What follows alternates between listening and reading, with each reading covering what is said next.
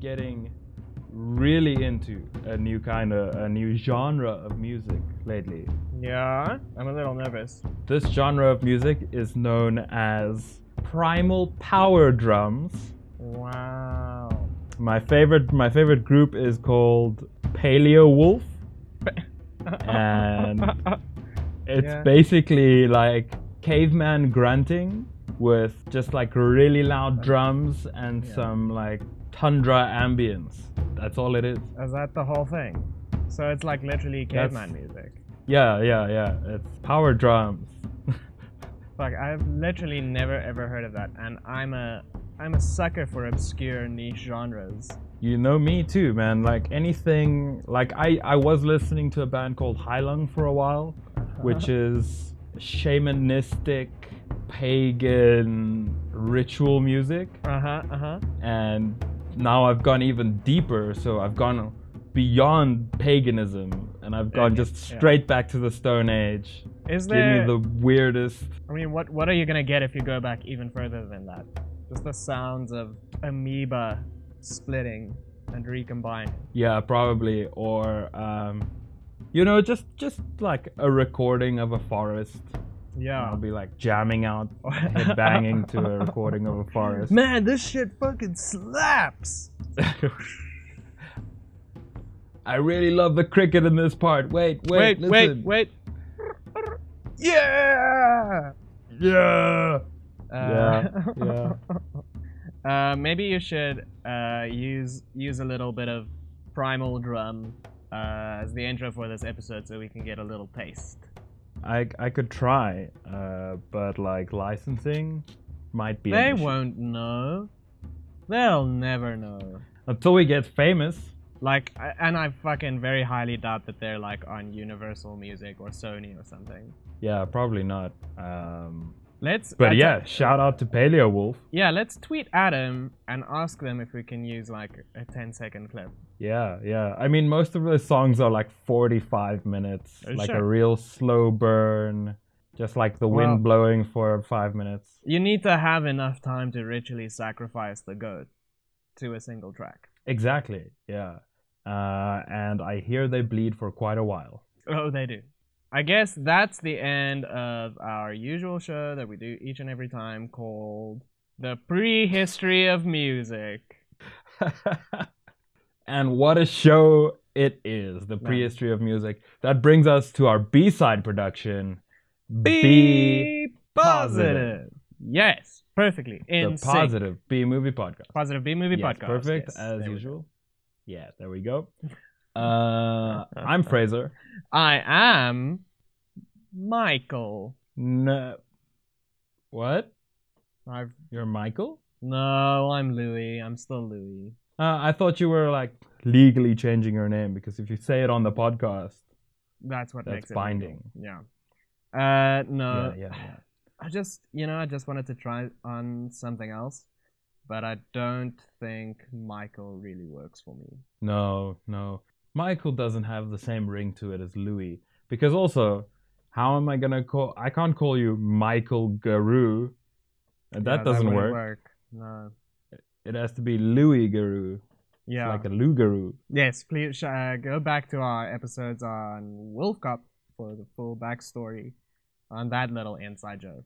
Yep, or was yep. it This Werewolf is Paris? Uh, so it was one of the werewolf ones. Yeah, yeah. Just listen to the, all our episodes. But yeah, Werewolf Appreciation Month was October, so we got like five episodes in there. Uh, this is the last episode of our December holiday Yeah. extravaganza, and also the last episode for 2018. Yes. How do you feel about this, Louis? I'm uh, excited. I'm happy. I'm glad that we made it to through another year. I thought I wasn't gonna make it through 2018. 2018 has been a real shocker, Oh yes. but we did it. We did make it through. Almost. I mean, we shouldn't speak too soon. I suppose we we could still die in the next two weeks, but we probably won't. if we hunker down, we can survive 2018. Um, this episode, of course, recorded in advance because we also sometimes need a break during Yeah. stuff. I Uh, realized a couple of weeks ago that I haven't taken a break in almost two years. Wow, we somebody deserves a holiday. Uh, I'm tired. I gotta tell you, I'm really, really, really, really, really, really, really tired. It's good that you're gonna have a bit of a break. I also look forward to having a break. The podcast is dope, and I love it. And also, coincidentally, you haven't taken a break in two years, and we've been doing the podcast Mm, for two years. almost two years now. Yeah. Um, pretty soon we'll be releasing our 50th episode in the new year of 2019. I'm very, very, very excited for 2019 and all the wonderful films we're going to watch and all the wonderful guests we're going to have on. We did a Twitter poll to see what we're doing for next year, but we only got, I think, one vote. Was it me? Did I vote? Was I the voter? Oh, God, I hope not. It could possibly be. Um, I would Uh, like, you know what I want? You know, this this is coming out after Christmas, but like if you want to give me a late Christmas present, just rate the podcast. God damn. And um it's not that hard, man. It takes like 5 minutes. I guess you got to make a profile on iTunes or on Stitcher, but uh, you should be rating. Yeah, I mean, if you're using the iTunes podcasting thing, then you already have a profile because you have to sign in with your Apple ID. So you, you should already be able to do that. You can just jump on in, give us a full five stars. No fucking around with no four stars. Don't, don't give us three stars, two stars, one star. That's just an insult. Give us a full five. Yeah. And if you know, you could just say like, oh, "Hey, I really love this show." You don't have to give a very long review. You could just say one little sentence. And remember that, like on most of these podcasting platforms, the rating scale is not like the rating scale we employ in the show, where it's arbitrary and doesn't matter. The rating scale is from one to five, five being very good, and one being "Ugh," But you know what? rather don't. the rating scale on all those platforms also kind of work works like the rating scale for Uber, where if nothing horrible happened and you didn't die, you give it a five. Anything below Yeah. that, then it means you have some kind of real issue. Yeah, yeah, you were abducted, or. And I can honestly say I've never abducted a listener. I mean, I've abducted one listener. I mean, I don't know if I should be saying that on air. Could you edit that out? I'm gonna leave it in because Oh. I might be approached for a trial or something. Nope, that's obviously a lie. Um, Louis hasn't ad- abducted anyone, have you, Louis? I have not. Good. We've established his innocence. This week we are discussing a little gem called Bloody New Year. Yes. now- This is a British film, so I have to we have to clarify.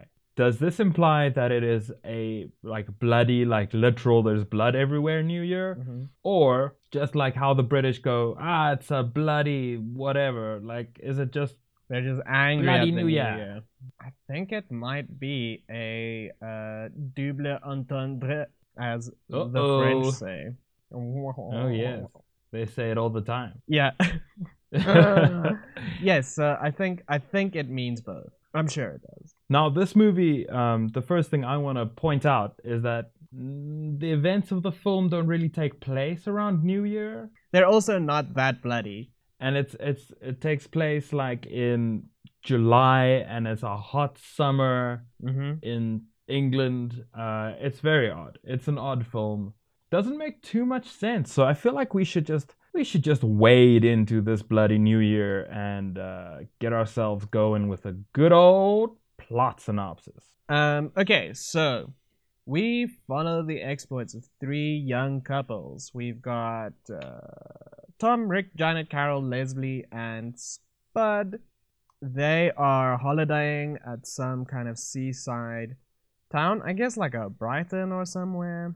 Who knows? They go to the fun fair, but they get attacked by a bunch of thugs and they run away and decide to go sailing when they get shipwrecked on a little island. Luckily, they find a, a hotel, the Grand Island Hotel, where they're looking, try to find some help. But it's abandoned and it's also haunted and it's also Really haunted. stuck in a time warp at the exact I think the day of the New Year's party of 1959 going into 60. So that's Yeah. where the New Year thing comes in. That's the island has been struck uh, by some government experiment that has put it into an infinite time loop where no one can leave, no one can really die, no one can really live.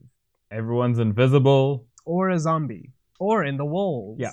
So our heroes try to get out, I guess, uh, but they're picked off one by one Kind by some facet of the hotel. Yes. And that's it. Then at the end, uh, Janet, no, Carol almost gets away in a little rowboat, but then gets sucked through the bottom of the boat.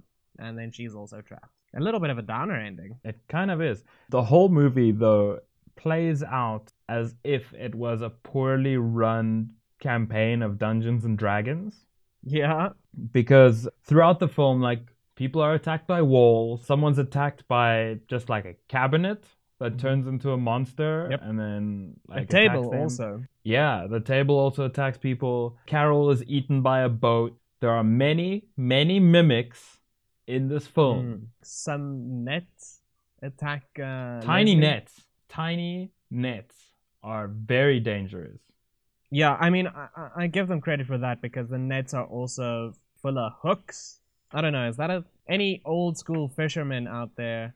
Let me know if you have hooks in your nets. And then also, how do you cope with having the net just casually fall on you? How how do you get out? Try and get the hooks in deep inside your flesh. Is that a good strategy? Somehow, I doubt it. Mm. So, this film, I don't even know when it came out.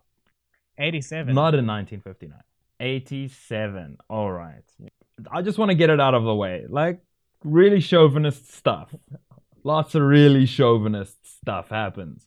Spud just, like, straight up assumes that Carol is his girlfriend or whatever. Carol being a woman they just met. well, uh, they she was being kind terrorized of by some thugs. from some thugs. Was Spud the one that pulled the fuse? No, that was Tom. Yeah, no, Spud was just the one interested in Carol. Yeah. Um, but he didn't act until he had his friends with him, which I would be like, just tell them to stop. Mm. Don't just stand there for a solid 10 minutes just watching her being terrorized. That's odd. Come on, Spud. So they trash a carnival. The thugs chase them. They then suddenly appear on a boat, right? There's no lead up to them being on a boat other than that they have a boat and then they're just on the boat. Well, I mean, look, when you're being chased by thugs, where can you go where the thugs can't get you? You take to the ocean. you, you you don't go to like police station or No. just a different You Place? go out into international waters where the law doesn't where you can be murdered. Okay, right. So they they, do that, trace and then they realize that they have they have no idea how to sail. Immediately crash the boat, wade to shore. It's so weird. If I if this happened to me, right, and I found a hotel, because in this film the whole time I'm like, what would I do in this situation? Uh, if I just found an abandoned hotel, I would not go upstairs and steal a bunch of clothes and like put on some mystery vintage clothes. I mean, I might steal some clothes. Okay, fine, but like, you know, I'm not gonna I'm not gonna be that guy right away. I'm not gonna light fires in the place. I'm not gonna like just full on make myself at home and assume that everything belongs to me. So that's my second thing is that de facto leader of this group, Rick or Ricky, he is clearly a rich kid because they're just doing stuff and he's just like I'll settle it with I'll settle it up with them later. Just do whatever the fuck you want. Trash the place, I don't care. they just start serving themselves drinks and just using hotel resources. They ha- they haven't made a legit effort to find any staff or any people that live there. They did They're just ring like, the "Oh, this is my at the front hotel." desk. They did do that. Yeah, like once. And by international hotel law, if you ring the bell and no one responds, it is officially your hotel. The deed is transferred. should remember that for next time I get to a hotel. That's why Just ring it, count to five, it's your your hotel. hotel. And everything in it, like all the other guests' stuff as well. and the other guests. And Congratulations, you are now a slave trader. So, this film is shot in a 4 3 ratio, i.e., old TV style. I Mhm. I quite like it. I think 4 3 has a lot of framing possibilities. There's a lot that you can do with it. But Bloody New Year doesn't really make much use of it, except for in one shot where she's looking. I don't know who she, but someone's looking out of a window and she sees an empty swing, but the seat is swinging. And it's kind of double framed through the window and it was a beautiful almost Andrei Tarkovsky kind of shot it is very artful and i think this film this very good very arty film that we watched takes a lot of inspiration Yes. from the great filmmakers that went before and also has has a number of literary allusions to some of Oh. the greats and and we'll get to Okay. those i'm sure I'm excited to learn about that. Something that I do want to talk about is that the writers of this film are clearly knowledgeable about the paranormal and conspiracy theory in general. Because Mm. right at the beginning, we have some scientists discussing a new military experiment to turn a plane invisible yes by like warping light and it ends up bending space time and fucking just messing with a bunch of people. The pilots turn into something and blow up, and uh, people are stuck in a time bubble, right? Yeah. Now, this is an allusion to what's known as the Philadelphia experiment, Yeah. where a U.S. destroyer, the USS Eldridge, uh, which I mean, just right on the nose of Eldritch, very Lovecraftian. So the the USS Eldridge was uh, allegedly turned invisible using electromagnetism, but unfortunately, as these things do, the experiment went wrong. The Eldridge was teleported to the other coast of the US, momentarily slipping ahead in time, and then teleported back. And upon arrival, most of the crew members had gone insane. Some of them were Mhm. fused to the hull of the ship. Some had like metal pieces to them now, and you know, most of them died. It was a shit show. So, this whole airplane thing, trying to turn invisible, is like very much linked to that conspiracy theory that this happened. Uh, and that's actually, it, it's a fascinating conspiracy theory. It's a great work of fiction, but it just goes deep into time travel yeah and fucking dimensional warping. I'm not going to go too much into it, but Please this don't. is uh, alluding to that. Yeah, it's it's called Operation Mirror, and it seems like their whole invisibility plan was cover an airplane in mirrors. Okay. Because when they happen upon the crash site of the plane, there's just like mirror shards everywhere, and like hanging from the trees Yeah. from strings somehow. Don't know how that happened. I just thought the pilots did that.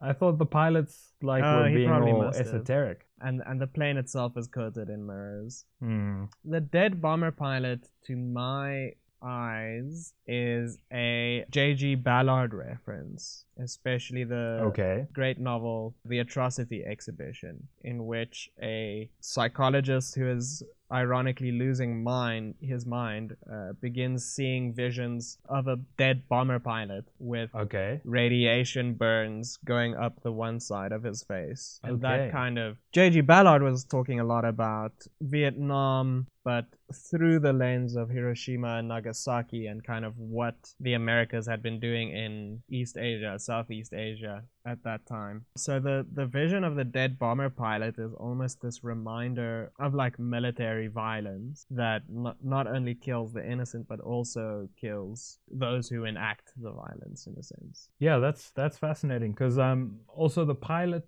isn't fully corporeal. Yeah. He is like the mirrors sort of help him to validate his existence, I guess, because he can only be seen through mirrors until he finally manifests himself and his head Mm. explodes. There's Ricky hit him with something and then his head explodes like a pool? I was cue? paying close attention. Carol always. was screaming Ricky was not in shot Hmm. and the pilot's head just sort of exploded. And it was like, okay, that happened. Do you think it's because that's the first time that someone sees him really head on and, and the force of just being looked at directly uh, pops his pops his brain box?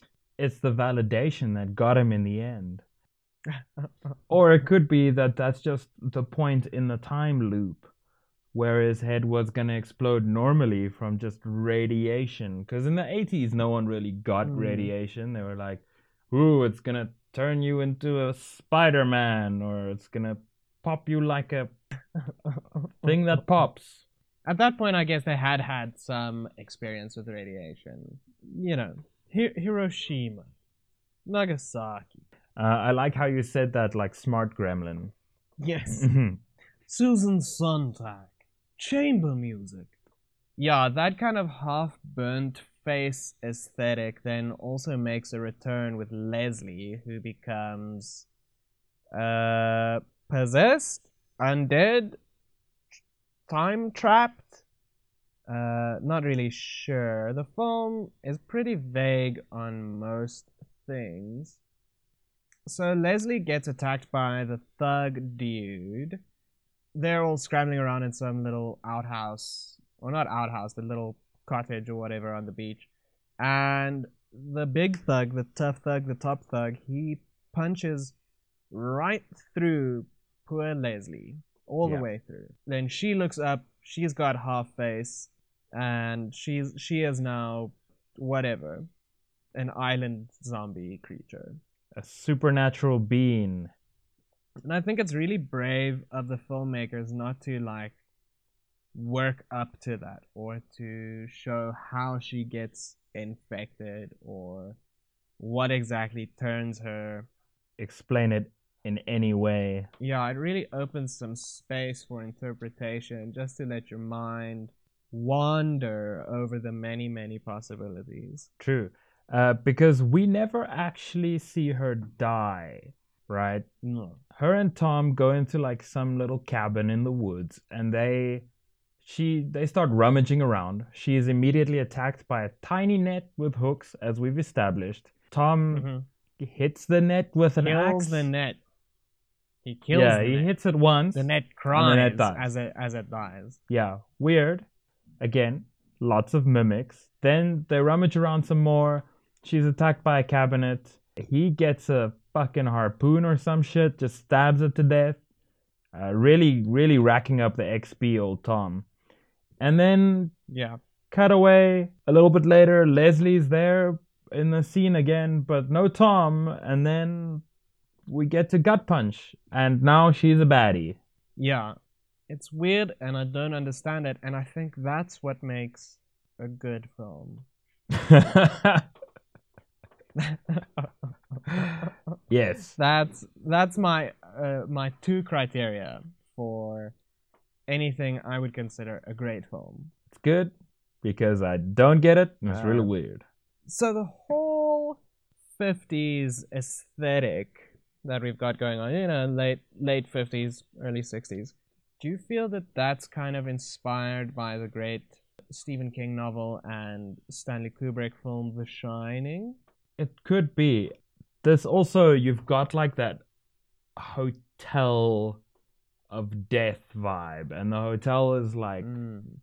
possessed by some force, some malignant spookiness. I've never actually watched The Shining. What? Yes, I know. As a fan of both Kubrick, Stephen King, and spookiness in general, And Jack Nicholson? Are you a Jack Nicholson fan? I I am a Jack Nicholson fan as well. Oops, I haven't seen it. It's on my list of things. Man, that's a damn shame. A- A damn shame. I will say one thing that the the spookiness in this film like falls into a couple of categories. The first is general poltergeist behavior where you've Mhm. got shit flying everywhere. You've got like animated Yeah. tables, you've got plates being thrown as projectiles, Knives. knives flying, classic, classic. A pot eats a man. Yeah, one one thug makes his way into the big soup pot. Like it seems semi-intentional that he goes into the soup pot, but then who Yeah. am I to judge? You know, maybe he was Yeah. cold in summer. It looks like he he gets thrown in. So the poltergeists can also actually move and touch human beings, but they prefer to take the indirect route, like trying to slam them with a table or chuck them with a knife, that kind of thing. Yeah. The other uh, other style of spookiness we get is just straight up demonic possession, uh, as in Leslie's case, where Leslie is possessed by some kind of force that turns her face silver, uh, which is weird. It's an odd thing. It's it's uh, it's definitely a look. It's it is a look. Yeah, then we've got psychic manifestations. When they head into the movie theater, a character from the film pops out of the screen and just Yes. gives Spud like a tiny scratch that kills him. Instantly. And then we've just got like things that should not be alive becoming alive and then just physically assaulting our hapless heroes. Walls, floors, that that, that category of things. The netting. Banister, Yes. cabinet, tables. So let's talk about the man who jumps out of the film. It's a white guy, definitely, but he's dressed as an Arab Yes. and he's wearing the black and white Palestinian keffiyeh, which is kind of become a global symbol of the Palestinian resistance. And that kind of opens up a space of interpretation here. Then I want to start going down.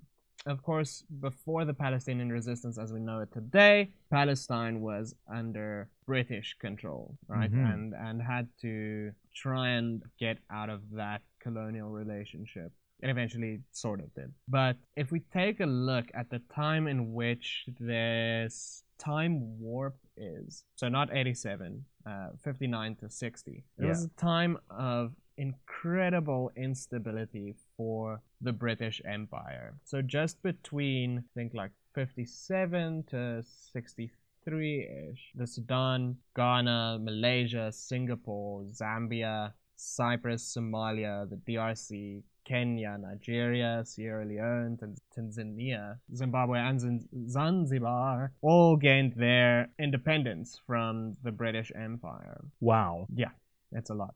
And of course, the Brits weren't entirely super duper happy about it all the time. So Yeah. they spent quite a bit of that period fighting in colonial wars, trying to maintain control over these overseas possessions. So it's both a time of great violence, but at the same time, it's remembered as a time of very real prosperity and, and progress for the British working class, white British working class, of course.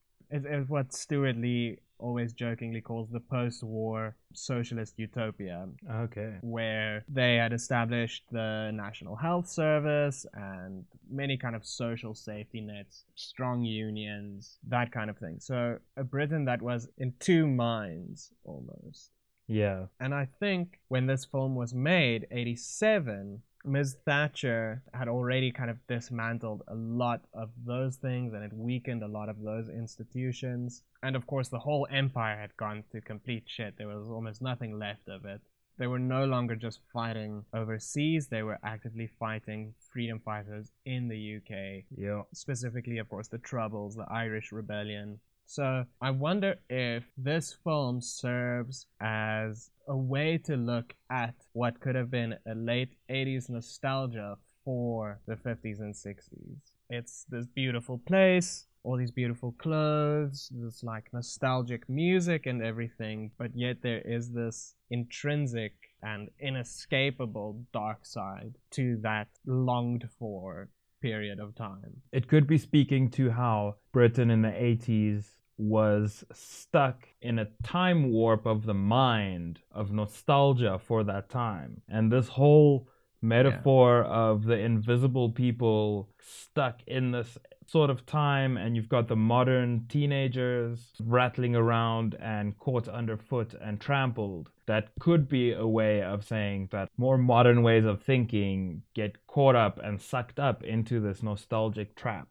Yeah, yeah. And I mean, Britain has not, unfortunately, learned from Bloody New Year. Oh no. Because a lot of this Brexit stuff is also built around a nostalgia that, I mean, most Britons never experienced the time that nostalgia refers to. Yeah. Same with our teenagers. Exactly. Yeah. They they're getting sucked up by a promise of a prosperous time, but then they fail to notice what was intrinsically wrong. Where basically a symbol of resistance to the British Empire ends up killing one of these teenagers, and Spud doesn't understand what's happening in the moment. He's just being attacked No. by something that he was actively mocking and belittling for just to play it off as a laugh. Yeah, and then he he gets wrecked. We never see keffiyeh guy again, unfortunately. He runs away and then disappears. He's probably got better things to do than be in the film. I don't blame. He's a busy guy. I think that's a theme that kind of goes through the whole thing is being stuck, being unable to move on, being unable to escape, but also not really being able to go back. So that might be where the idea of a New Year's party comes in. Old Year is done, New Year is not yet born. There's this kind of liminal space. And I think pretty much everyone feels at this time of year where there's not really a lot you could do right now. It's kind of a I don't know. I, I experience it as a pretty crappy time of year because you're too tired to really do anything and you know you can't really work on anything for next year. I would hate to be trapped in an uh, eternal New Year's Day party. It's a funny kind of time because, like you said, it's impossible to get anything done around New Year's. As arbitrary as all days are, New Year's has become like a crippling time of year because everybody is making plans for the future, but no one is enacting plans now. I mean, I guess we should just take a break. Maybe we should go to a hotel on an island and just chill out for a little while. Chill out, just maybe trash the place, maybe watch a movie that could kill us. Steal some clothes. Yeah. We have another transformation possession a little later in the film where Tom comes back from somewhere. Yeah. Where where, did he go? He I comes back from the same somewhere where Leslie comes back from, which is just sort of not in the movie for a while. It's not established Yeah. where they are or how they died. But he comes back and he's like, Oh, I must tell the people of the bad things, and you're all in danger.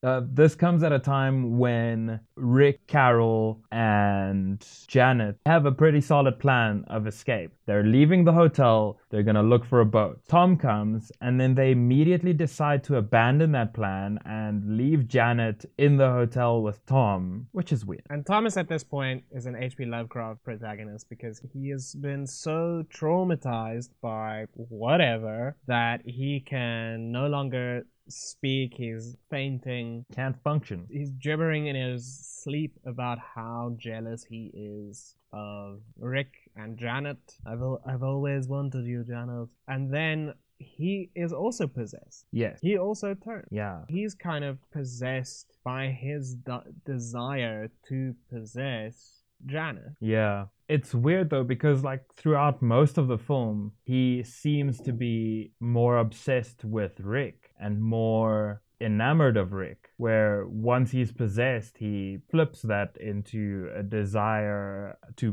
be Rick and into a desire to Mm. possess someone that is close to Rick. You know, it's almost like he feels like this will make him more like Rick. If he can dominate and take Janet, then perhaps uh, he will embody some characteristic of Rick that he idolizes. Which I'm not sure what characteristic that would be. Dickishness, Yeah. being a knob. A great attribute to have in our hyper capitalist society. Yep, it actually is. Gets you far. I just want to mention that this film is about like 90 minutes long, and I swear to God, just over 60 minutes of it are high pitched screaming. Yes. There is fuck so much screaming in this film. And so much screaming. Mainly Janet. If this were an American slasher film, she would be what is known as a scream queen which I don't know if that's a problematic term. It seems like it could be. Uh, It is in Britain because there can only be one queen. Um, True. and she is also the queen of screams. and she's the queen of being blocked by Donald Trump while walking. Oh. Yeah, I don't feel sorry for the queen. If our listeners are No. pro royal, I just don't agree. I don't agree that some people are more special than others. Yeah, honestly, especially if they literally do nothing. Yeah, if they are literally a tourist attraction, it's kind of weird. It's kind of weird. Just gonna say that. I mean, talk about people mooching off of social security. Mm-hmm. So, Louis, if you had to rate this out of one to 60 minutes of wall to wall, high pitched screaming, how many minutes would you spend screaming? I would scream for about five minutes, I think, and then my breath would run out. See, I have asthma, so like I can't scream for a long time. So I'd probably like scream for 40 seconds and then like tear a lung and then just die Mm. straight up. I think that's exactly what this film did to us. I think we are already dead. We're just trapped here. It's not even New Year. It's just the middle of December, and we're doomed to repeat this podcast over and over again for the rest of time. Well, at least I enjoyed doing the podcast. So, uh, Agreed. so next time on Be Positive, who knows? Because it is 2019 and we don't predict the future. Wanted to, uh, but it's Bloody New Year again. The only episode we'll ever do from now on. Yeah. Expect 48 episodes of Bloody New Year back to back. No, well, there is. Oh no, the poll's already done by the time you're listening to this in the future. So you can't vote. You missed it. You missed your window of opportunity. Gosh darn. But maybe we'll reopen the poll. The options at this point are South African horror Ooh. or a Cameron Mitchell marathon.